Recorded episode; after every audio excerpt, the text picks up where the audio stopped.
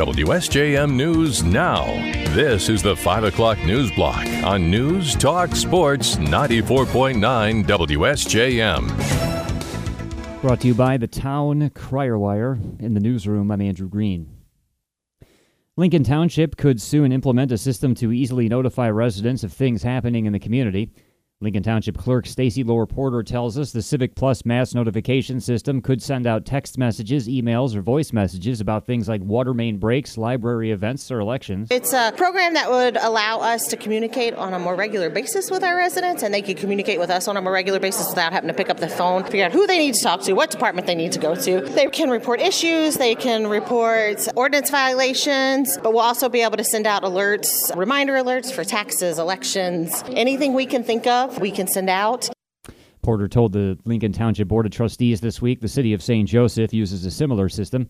She says implementing Civic Plus could also come with a new township website. It would help residents access our agendas and our minutes and attachments and stuff on a much easier way. The newly updated site would also be similar to the city of St. Joe's. Loar Porter told trustees the alert system alone would come with an upfront cost of $6,300 and a yearly cost of $6,000.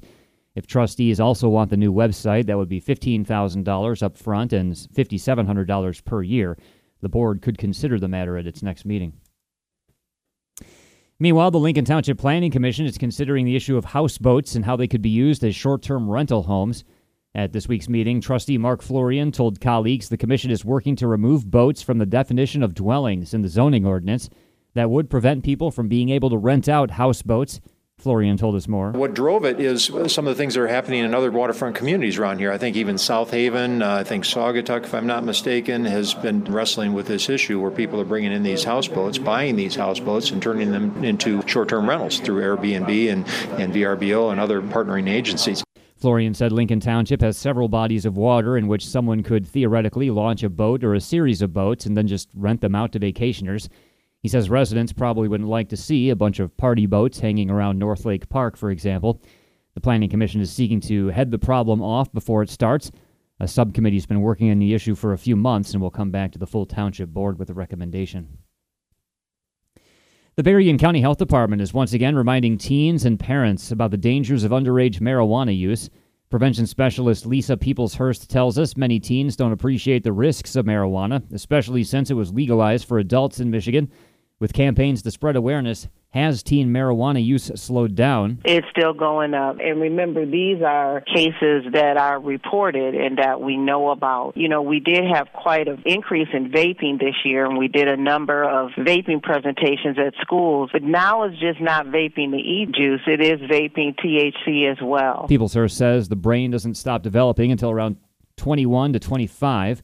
So, when a teen uses marijuana, it can affect their brain function. We're talking about issues of attention and concentration, problem solving, definitely memory. We're talking about poor academic performance, lack of balance and coordination. According to a 2021 survey from the CDC, nearly 37% of Michigan high school seniors reported they had used marijuana in their lifetime, and more than 22% reported using it at least once in the last 30 days. Peoples-Hurst says parents should talk to their kids about the risks of marijuana use and watch out for signs the kids are using. The health department has a website with information to help, and we'll have a link to it at our website. The city of Watervliet will celebrate the completion of its new Pocket Park tomorrow with a ribbon cutting. Watervliet City Manager Daniel Tiedman tells us the Main Street Oasis downtown is a small crowd-funded park intended to host all kinds of events.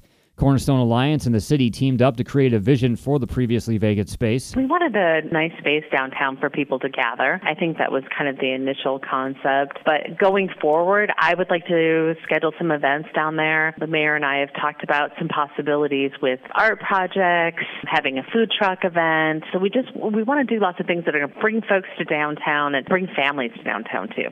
The new Main Street Oasis includes a fountain, seating, a shelter, and lighting that's strung throughout. The city crowdfunded about $51,000 of the park's $200,000 cost. A state grant program matched the public money raised. The ribbon cutting for the new Main Street Oasis will be tomorrow at 6 p.m. Tiedman says they'll have live music and a food truck, along with remarks from local leaders. She invites everyone to come and see a beautiful downtown Watervliet. Crazy King Burrito in Lincoln Township is looking to expand both its options and its locations. Speaking to Lincoln Township trustees this week, franchise owner Karen Garlinger said the restaurant at Glen Lord and Red Arrow Highway has been thriving since it opened in 2021. They serve all burritos inspired by a restaurant that she and her husband frequent in Cozumel, Mexico. Since things have been going well in Michigan, Garlinger said the couple will have plans to expand into St. Joseph. We've done really good at this location. I can tell you already rented a space and working on our second location that we will own personally in downtown St. Joe, and we will be going for a liquor license down there. Garlinger didn't say when the St. Joe location will open, but it will be on State Street. She was speaking to a township trustees to ask for a liquor license at the Red Arrow Highway location due to customer requests. We would love to be able to sell margaritas and Mexican beers, our biggest. Garlinger said the majority of the business Crazy King burrito gets at that location is via the drive through, so the drinks would be to go. Trustees told her to get together the necessary paperwork and come back. The Blue Roof Church in St. Joseph is celebrating its 100th anniversary this month. Executive Pastor Yolanda Mendez tells us the congregation started out small in Benton Harbor before it even had a, had a building. It began way back in 1916. There was a group of people that had a passion for Benton Harbor in the St. Joseph area and began to have prayer meetings in their home. And then about 1916, they became an official congregation, and it was the First Assembly of God. The first church, the First Assembly of God, was a wooden structure at Highland and McCord. They later replaced that building and then moved to a building on Nickerson, which is now the Greater Grace Temple. The congregation broke ground on the current church at 3084 Niles Road in St. Joe back in 1997. The initial plan was the blue roof, and of course, over time, people would say, Oh, the church on 94 with a bright blue roof, and so then they did change the name from First Assembly of God to Blue Roof Church. The church sits on 23 acres and now has a variety of programs. Mendez says it's continued to thrive through changing times. There will be a weekend of celebration, July 28th and 29th. That Saturday will focus on the history of the church with a space to see old pictures and learn about past pastors. They'll also have a guest speaker and a dinner. That'll be a ticketed event. The Sunday's activities, that's July 29th, will include a service with historic music, a bounce house, a picnic, and games that will be open to everyone. And Hagar Township is looking for applicants for a couple of vacancies. Uh, Township Supervisor Izzy DiMaggio tells us the Township Treasurer has submitted her letter of resignation, so they need a replacement. She did submit her, her letter of resignation. It is effective September 30th of 2023, so we still got a couple months. So it's very important that any Township resident that is interested in being appointed to the Treasurer's position, we need them to send a letter of interest, a brief resume, and references if they wish to the supervisor at Hagar Township. There's also a vacancy on the Township Planning Commission. Anyone can send a resume, letter of interest, or references to the supervisor's office. WSJM News now continues with your Bloomberg report.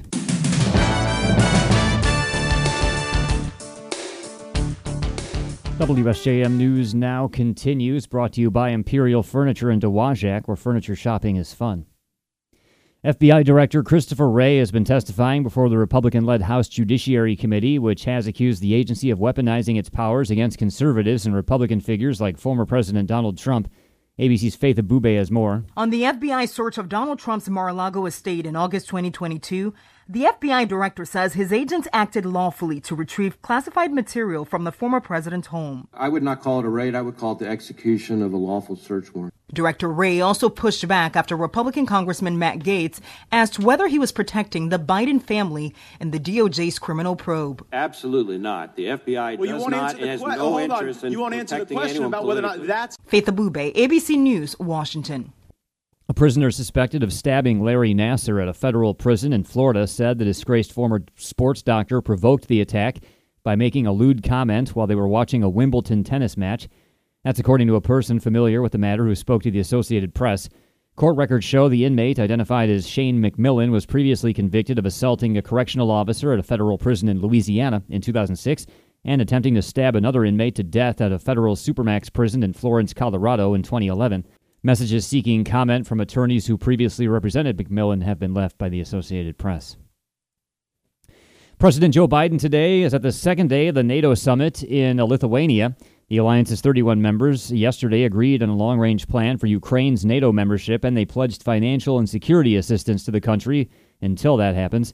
ABC's Mary Alice Parks tells us the question of the timing of the plan remains uncertain. That's what President Biden was trying to figure out how to weave that balance between giving commitments that someday Ukraine will definitely be a member state, but avoiding the pressure of a certain timeline. The president earlier today joking, almost sarcastic with reporters that said, but just when? How fast? How fast after the war ends will Ukraine be able to say that they are a full fledged member? And the president not wanting to engage on those questions, brushing them off because that is a tough sticking point. A ban on abortion has been passed by lawmakers in Iowa. ABC's Derek Dennis has more. Late Tuesday night, and after intense public comment and protest, Iowa lawmakers voting mostly along party lines to ban almost all abortions in the state after roughly six weeks of pregnancy or once a heartbeat is detected. The bill contains extremely limited exceptions. Democratic State Representative Jennifer Konfrst scolded her Republican colleagues over the bill. Just because you can doesn't mean you should.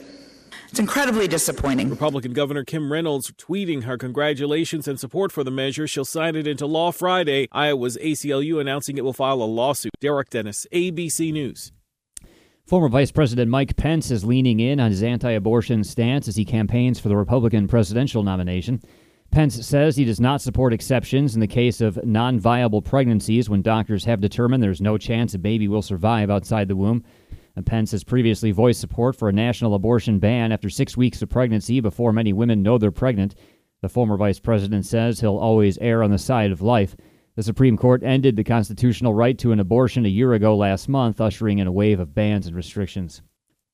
Decades after many other rich countries stopped forcibly sterilizing indigenous women, several activists, doctors, and politicians, and at least five class action lawsuits allege the practice has not ended in Canada. The Canadian Senate issued a report last year confirming Indigenous women continue to be sterilized without their knowledge or consent.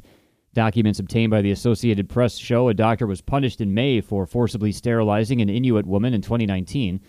Indigenous leaders say that Canadian officials have done little to stop the violations and that the country has yet to fully reckon with its troubled colonial past.